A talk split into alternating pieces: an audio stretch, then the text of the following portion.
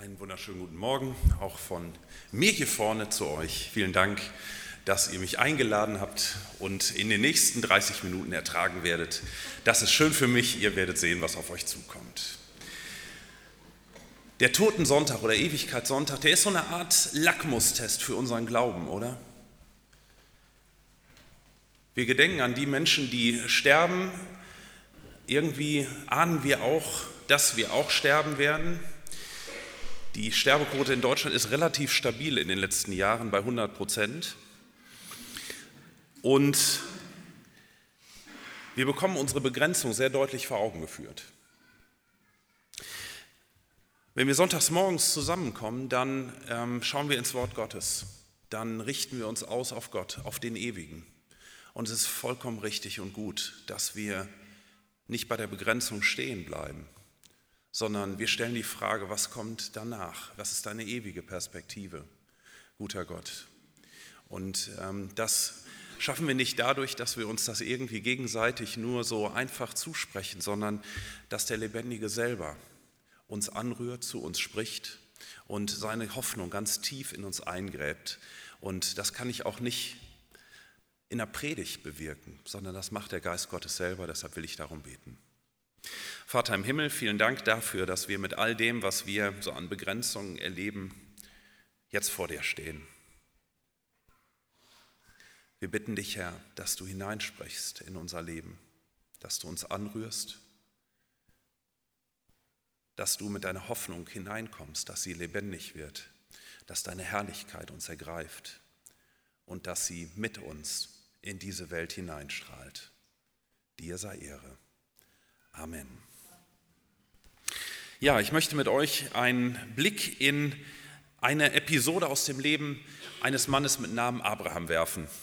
Und äh, in dieser Episode heißt er tatsächlich schon Abraham. Wir sind so kurz hinter dieser neuen Namensgebung von Abraham zu Abraham. Und in dieser Situation ist er und seine Frau ähm, Sarah am Ende ihrer Möglichkeiten. Sie ähm, haben ein großes Versprechen nach vielen Nachkommen bekommen und auch ein Versprechen ähm, auf ein eigenes Land. Und das lässt seit vielen Jahren, lässt die endgültige Erfüllung dieser beiden Versprechen auf sich warten. Und konkret ist es hier die Frage ähm, nach einem Kind, was überhaupt nicht in Sicht ist. Und die beiden werden immer älter, ohne diesen leiblichen Nachkommen zu haben. Und ich habe Ihnen diese, eine Frage in den Mund gelegt, die ich über die Predigt stellen möchte. Was kommt nach Menschen möglich.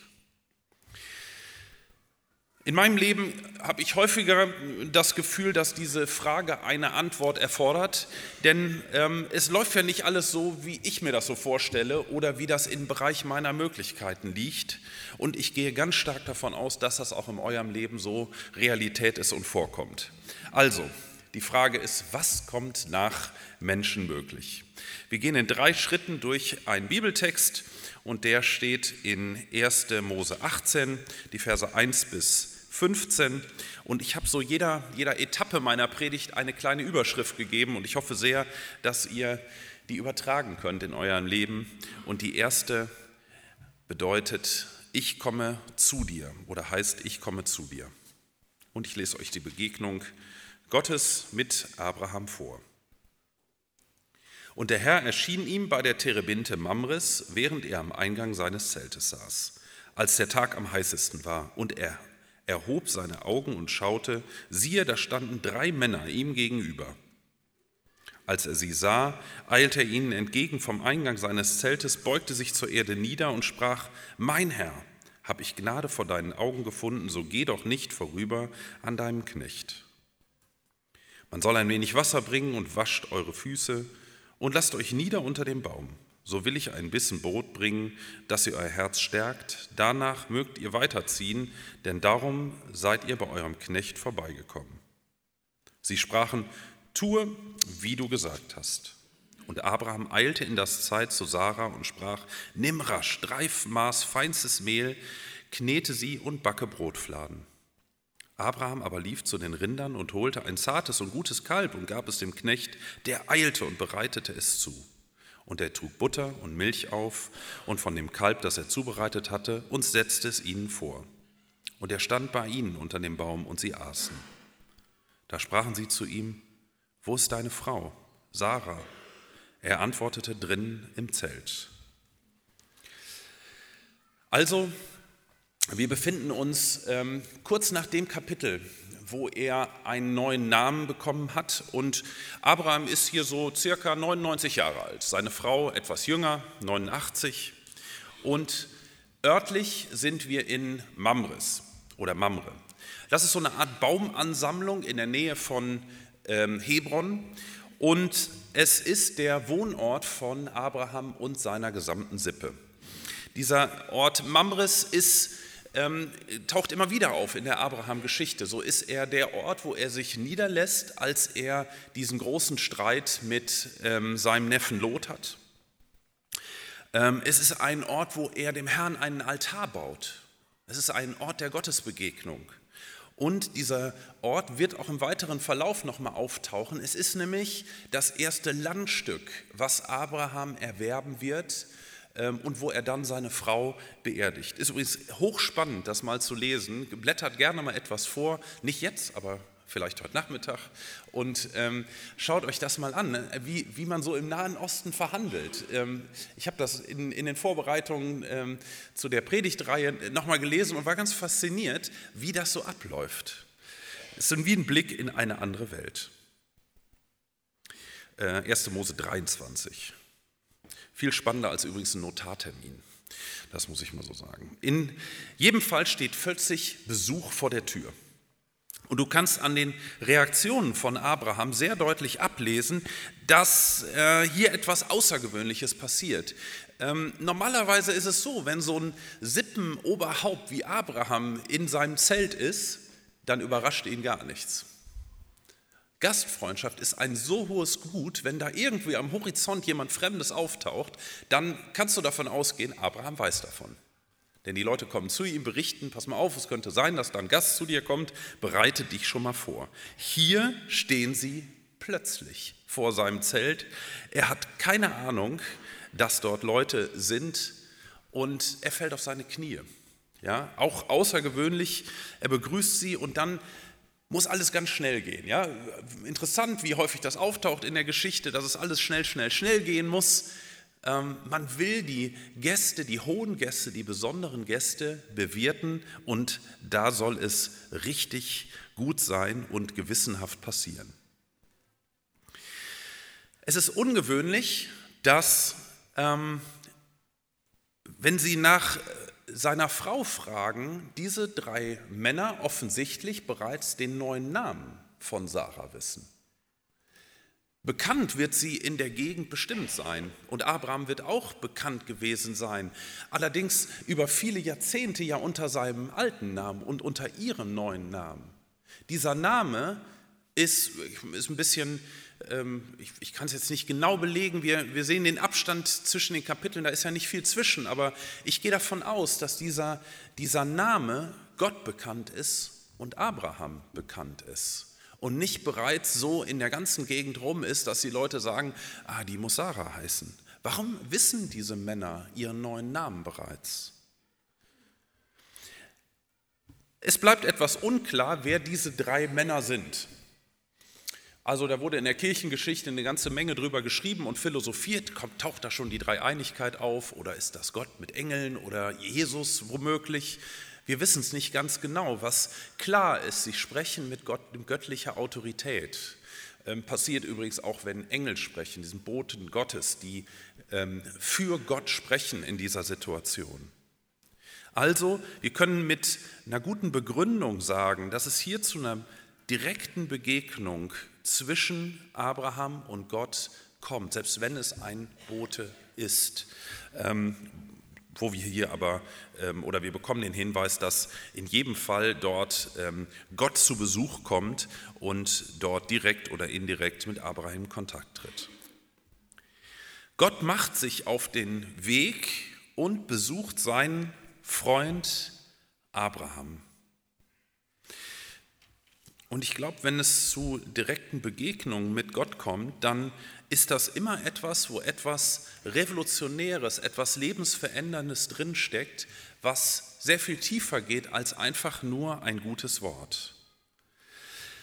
Wenn wir so Gottesdienst feiern und vielleicht am Anfang gesagt wird, wir feiern Gottesdienst im Namen des Vaters, des Sohnes, des Heiligen Geistes, dann schwingt bei uns immer mit, dass wenn zwei oder drei zusammen sind in seinem Namen, dass er mitten unter uns ist, oder?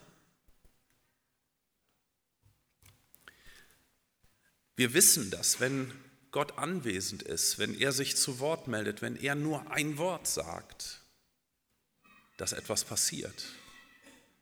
Und wenn wir Gottesdienst feiern, dann rechnen wir mit Gottes Anwesenheit und Präsenz in unseren Gottesdiensten und wissen, dass sofort alles passieren kann. Dass manche Fragen zur Ruhe kommen. Dass in einer Sekunde oder einem Bruchteil von einer Sekunde Dinge klar werden können, die uns niemand erklären kann, oder? Wir lesen von vielen solchen Begegnungen im Alten Testament und offensichtlich steht hier auch eine solche Begegnung für Abraham an. Gott besucht ihn. Im Neuen Testament wird davon berichtet, dass Gott seinen Sohn Jesus Christus auf die Erde sendet und dass er revolutionär und lebensverändernd aktiv ist. Es kommt zu einem Wendepunkt für die gesamte Menschheitsgeschichte. Da laufen wir jetzt in Richtung Advent und Ostern drauf zu.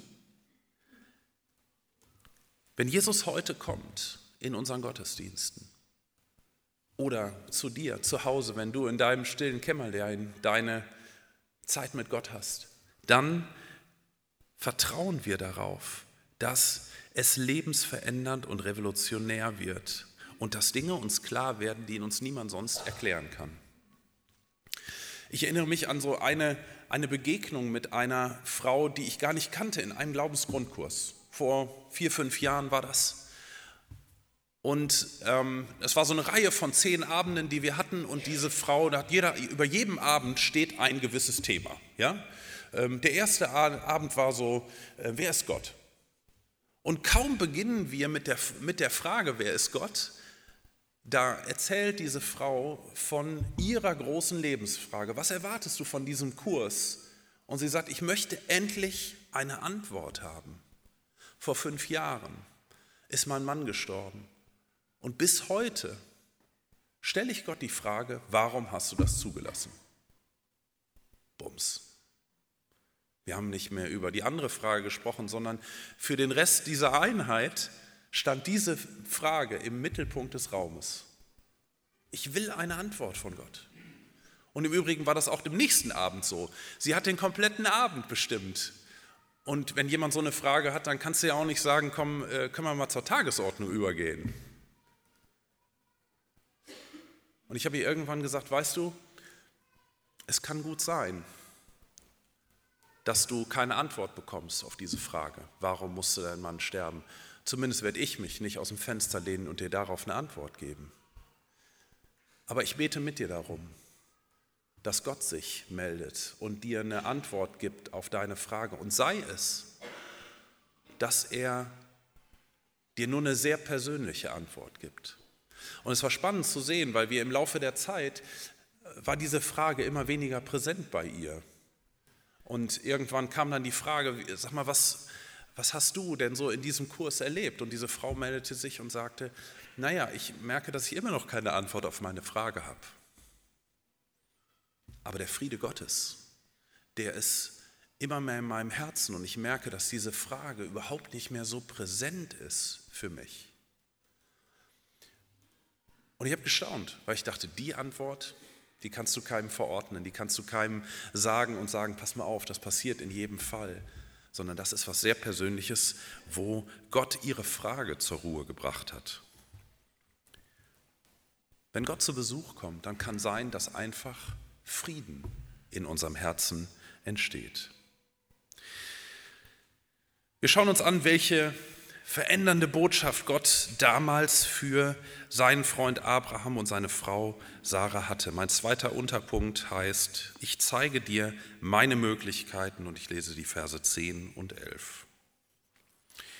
Da sprach er, gewiss will ich um diese Zeit im künftigen Jahr wieder zu dir kommen und siehe, deine Frau Sarah soll einen Sohn haben. Sarah aber horchte am Eingang des Zeltes, das hinter ihm war, und Abraham und Sarah waren alt und recht betagt, so dass es Sarah nicht mehr nach der Weise der Frauen ging. Also, es gab diese große Verheißung nach Land und nach den Nachkommen. Jetzt sind sie schon in dem Land, ja, es gehört ihnen noch nicht, aber das ist ja schon so ein bisschen anfassbarer, dass das Land da ist. Was nicht eingetreten ist, ist bisher diese Verheißung, dass die beiden ein Nachkommen bekommen sollten. Ja, Abraham hatte da so die Episode mit der, ähm, mit der Hagar und so, das ist schon klar. Aber die Verheißung war doch, dass Sarah und Abraham einen Nachkommen bekommen sollten. Und die Verheißung wurde auch immer wieder erneuert. Es hieß immer, irgendwann kommt.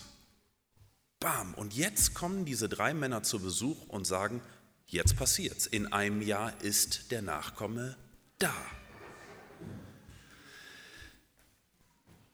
Wir sind aber trotzdem an einem Teil ihres, ihrer Biografie, wo man sagen würde, weißt du, jetzt so mit 99, 89 könnte schwierig werden, oder? Wenn das bisher schon nicht möglich war, dann wäre das heute wahrscheinlich noch Menschen unmöglicher, wenn man das überhaupt steigern könnte. Aber wenn wir solche Begegnungen mit Gott haben, dann entstehen manchmal Gewissheiten, die belastbarer, konkreter, stärker sind, als man das irgendwie so richtig vorstellen kann. Dann entsteht Glaube und es entsteht ein Vertrauen, was vielleicht sogar unabhängig ist von manchen Sachen, die man gerne anfassen möchte.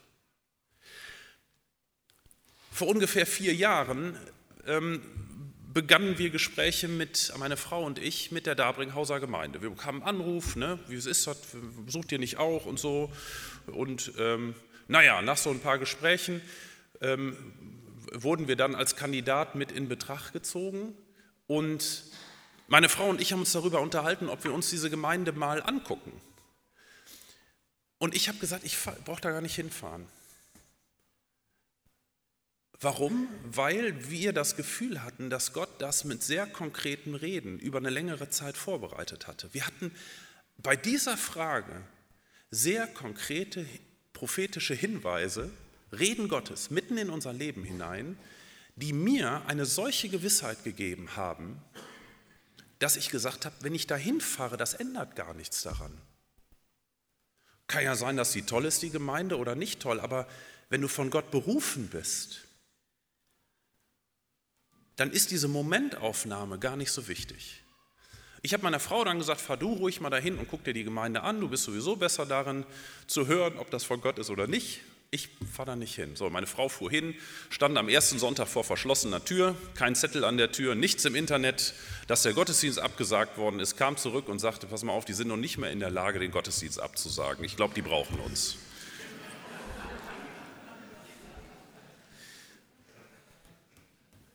Gab auch noch einen Besuch und da passte auf einmal ganz viel zusammen. Und wir haben tatsächlich dann auch Gespräche mit der Gemeindeleitung gehabt und wir hatten ganz stark das Gefühl, nee, das ist nicht nur jetzt das, was Gott gesagt hat, sondern hier führt Gott etwas zusammen und es entsteht etwas, wo ganz viel Bestätigung drin liegt. Und wir konnten dann von, von Herzen gerne auch sagen, wir nehmen die Berufung an und die Gemeinde hat das auch so für sich erkannt. Ich habe übrigens nicht durch die, bin da nicht durch die Gegend gelaufen und habe gesagt, für mich ist eh schon alles klar. Ja, ich glaube, wenn Gott spricht, dann spricht er zu allen Beteiligten.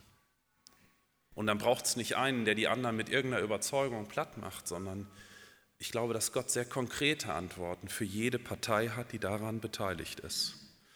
Aber für mich war irgendwie klar, so einen konkreten Besuch da, der wird keinen Einfluss auf meine Entscheidung haben und deshalb fahre ich da nicht hin. Es gab bei vielen kleineren Entscheidungen die ich so in meinem Leben gewichten würde, die nicht bedeuten, du entwurzelst deine Familie an einer Stelle und pflanzt sie an der anderen Stelle ein.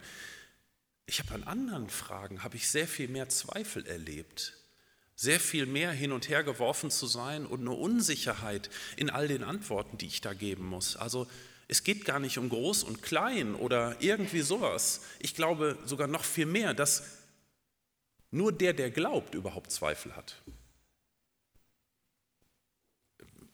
Lass dir das gerne mal durch den Kopf gehen, aber Zweifel hast du nur, wenn du glaubst.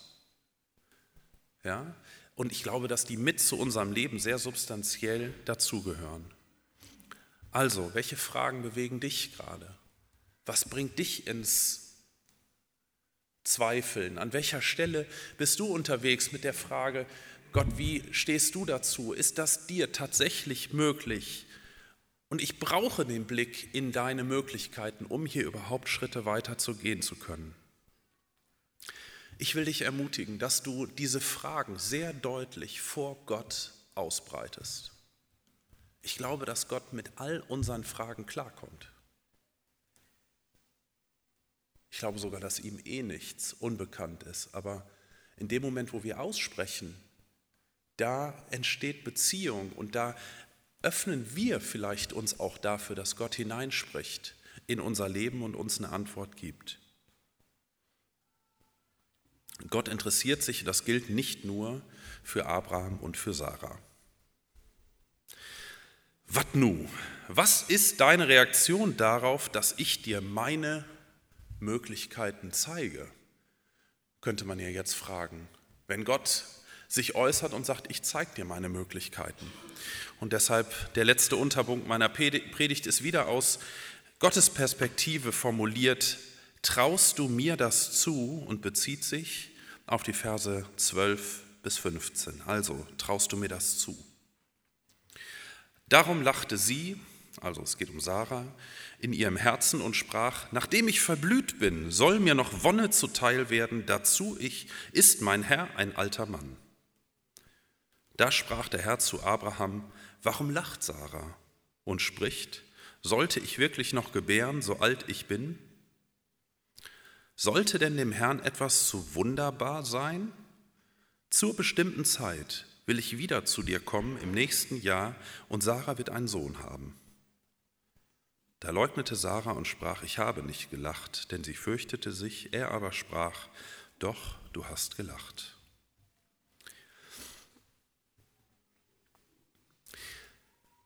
Sarahs Reaktion ist ein deutlicher Hinweis darauf, dass das Ganze sich so außerhalb von dem bewegt, was sie sich persönlich vorstellen kann oder für möglich hält. Es ist geradezu absurd. Es ist ein, ein Ding, was so absurd ist, dass sie lachen muss. Ich habe das als Reaktion häufiger erlebt, wenn Menschen äh, nicht glauben konnten, was Gott oder auch was andere Menschen ihnen gesagt hätte, dass sie kurz aufgelacht haben. Ein Moment der Ehrlichkeit. Hey, das ist so absurd, das ist doch wirklich zum Lachen, dass hier so konkret gesprochen wird. Wenn du jemandem ein Kompliment machst oder ihn ermutigt, dann kann dir das auch passieren, dass jemand sagt, das passt nicht zu dem, was ich mir vorstellen kann. Mir ist es auch umgekehrt passiert. Ich musste mir in manchen Gesprächen sogar da innerlich das Lachen verkneifen, als jemand mir von seinen großen Träumen und Berufungen erzählt hat. Bisschen überführt bist du dann ein bisschen später, wenn die tatsächlich in Erfüllung kommen und nur du, nur du das nicht mitgekriegt hast. Lass gut sein, Gott. Ach ja, das wäre ein schöner Traum. Oder ist das doch nur ein guter Witz? Eine Reaktion, die absolut menschlich ist.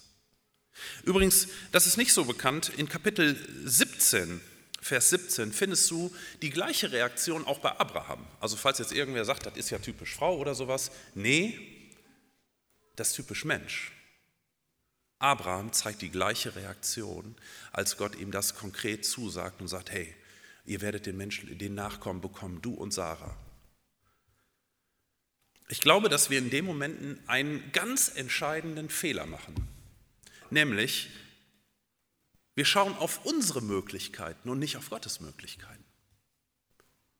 Wir schauen auf das, was wir für möglich halten und nicht auf das, was in Gottes Möglichkeiten steht. Wie läuft das bei, bei Sarah ab, wenn wir das so ein bisschen ähm, uns mal so ein bisschen übersetzen? Ja, ähm, Klaus Pacher hat in seinem Buch Abraham ähm, einen Mann mit Namen Charles Swindle ähm, äh, zitiert, der, so finde ich, eine super Übersetzung in unsere heutige Sprache vornimmt für diesen Vers. Er sagt oder er legt Sarah in den Mund: Ich bin kein junges Huhn mehr, ich bin vielmehr eine alte Henne. Und er ist auch kein junger Liebhaber mehr. Alles tut ihm weh und was nicht weh tut, das funktioniert nicht mehr.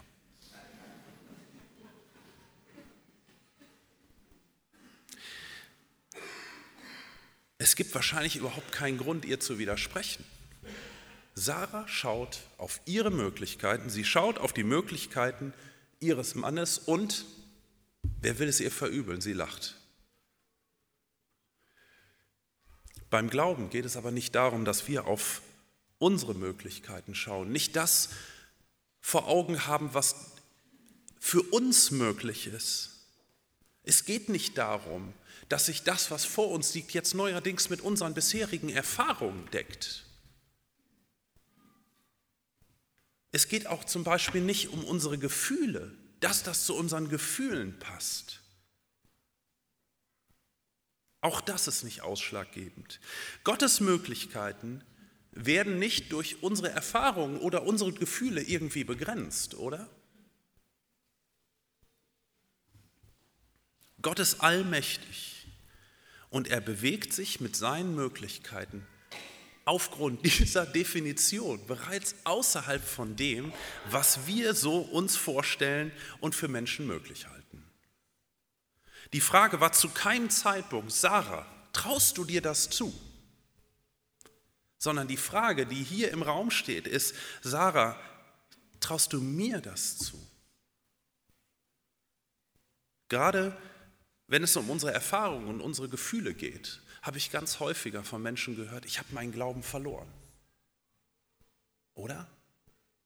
Als wäre es ein Schlüsselbund, den wir irgendwie liegen lassen und nicht mehr wiederfinden. Ich habe meinen Glauben verloren. Das war so schlimm, das war so traumatisch, das war so schräg damals. Ich habe meinen Glauben verloren. Aber, noch ein Zitat aus dem Buch von George Bernardos. Man verliert nicht den Glauben, aber man hört, aber er hört auf, dem Leben Form zu geben. Ich lese nochmal. Man verliert nicht den Glauben, aber er hört auf, dem Leben Form zu geben.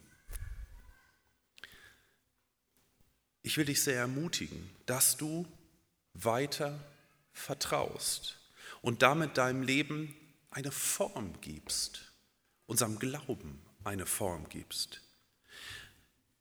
Hier wird das aus meiner Sicht auf die Spitze getrieben im Vers 14. Sollte denn dem Herrn etwas zu wunderbar sein?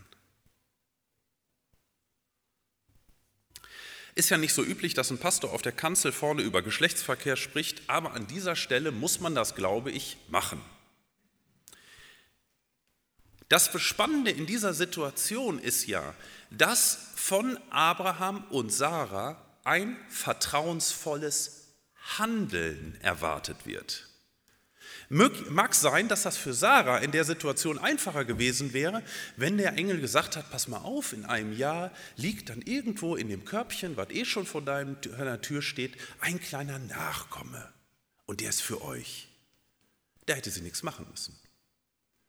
So ist es aber angebracht, dass Sarah sich wieder mit ihrem Abraham verabredet und die beiden auch sehr konkret werden. Ansonsten entsteht kein leiblicher Nachkomme, oder? Glaubensschritte zu gehen bedeutet nicht nur, es für theoretisch möglich zu halten, sondern diesem Glauben eine Form zu geben und konkrete Schritte im Glauben zu gehen. Es bedeutet, dass wir nicht nur an die grenzenlose Macht glauben, an die grenzenlose Macht Gottes theoretisch glauben, sondern dass wir entsprechend handeln. Es geht immer darum, einen nächsten konkreten Schritt zu gehen und unserem Leben praktische Schritte folgen zu lassen. Im Neuen Testament führt Jesus das sehr deutlich uns vor Augen, indem er sagt, pass mal auf, das mit der Nächstenliebe ist ganz schön nett und schön, wenn du daran glaubst und denkst, das gefällt Gott. Ist aber wichtig, dass du dann auch tatsächlich diese Nächstenliebe praktisch werden lässt. Ansonsten ist das einfach nichts wert. Je menschenunmöglicher dein nächster Glaubensschritt erscheinen mag, desto schwerer wird er dir wahrscheinlich auch zu gehen sein. Und ich will dich ermutigen zu sagen, geh ihn trotzdem. Je enttäuschter du bisher bist von all den Erfahrungen, die du gemacht hast, möglicherweise auch mit anderen Christen, wo du sagst, die sollen doch für mich das praktisch werden lassen, was Jesus sich so alles vorstellt. Je enttäuschter du bist, je mehr deine Gefühle dagegen sprechen, ich will dich herausfordern, dennoch einen Glaubensschritt zu gehen. Hoffnung bedeutet, die Musik der Zukunft zu hören. Glauben bedeutet heute bereits zu ihr zu tanzen. Hoffnung bedeutet die Musik der Zukunft zu hören. Glauben bedeutet heute bereits zu ihr zu tanzen. Es geht in unserem Glauben, in unserem Miteinander, wenn wir als Christen zusammenkommen und ganz besonders an so einem Datum wie heute, nicht nur darum, dass wir sagen, wir haben noch eine Hoffnung. Es geht darum, dass wir uns herausfordern lassen in so eine Art aktive Hoffnung hinein. Zu sagen, da darf sich, da soll sich, da muss sich ein konkreter Schritt für uns anschließen. Verstehe mich nicht falsch. Ich glaube, dass Trauer total berechtigt ist und dass wir als Menschen genau für diesen kurzen Satz manchmal ein Leben lang brauchen, um das für uns selber sagen zu können. Und trotzdem würde ich sagen, es geht im Wesentlichen darum, dass wir genau das in unserem Leben immer mehr verinnerlichen, dass Hoffnung nicht nur irgendwas komisch waberndes ist, wovon wir irgendwelche Lieder singen, sondern dass sich das praktisch in unserem Glauben wiederfindet und wir konkrete praktische Schritte gehen. Es gibt häufig und in vielen Lebensfragen dieses dennoch oder das trotzdem das unseren Glauben prägt, oder?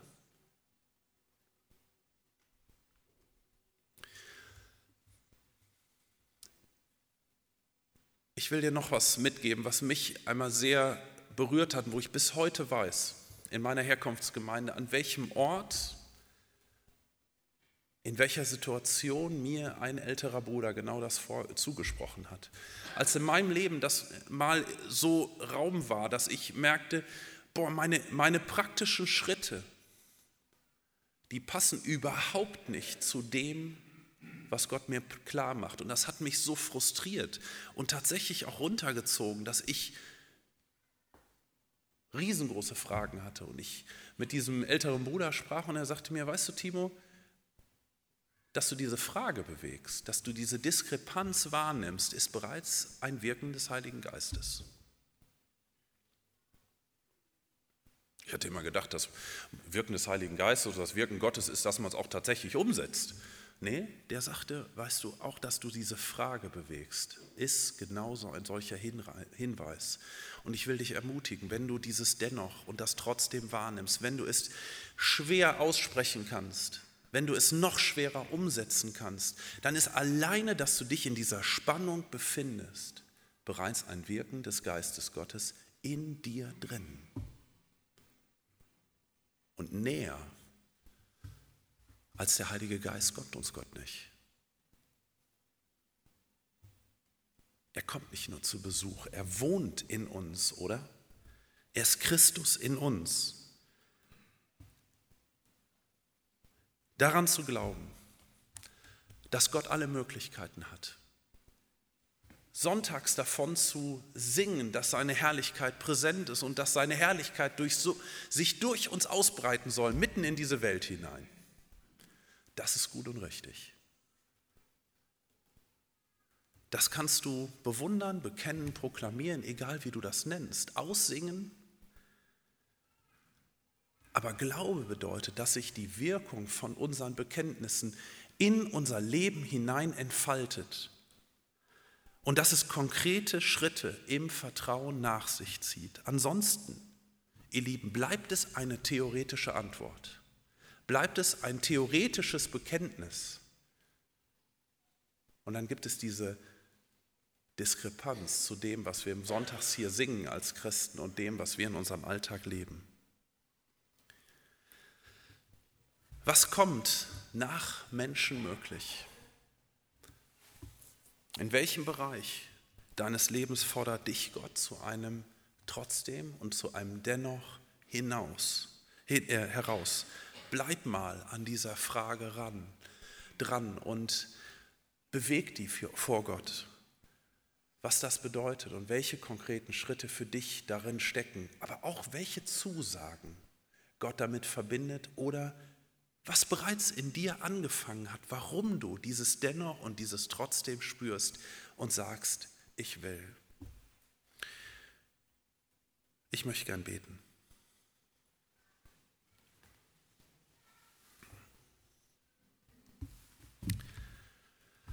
Herr Jesus, ich habe jetzt zweieinhalbtausend Worte gesprochen. Aber es gibt Diskrepanzen, Spannung, die nicht durch Worte überwunden werden,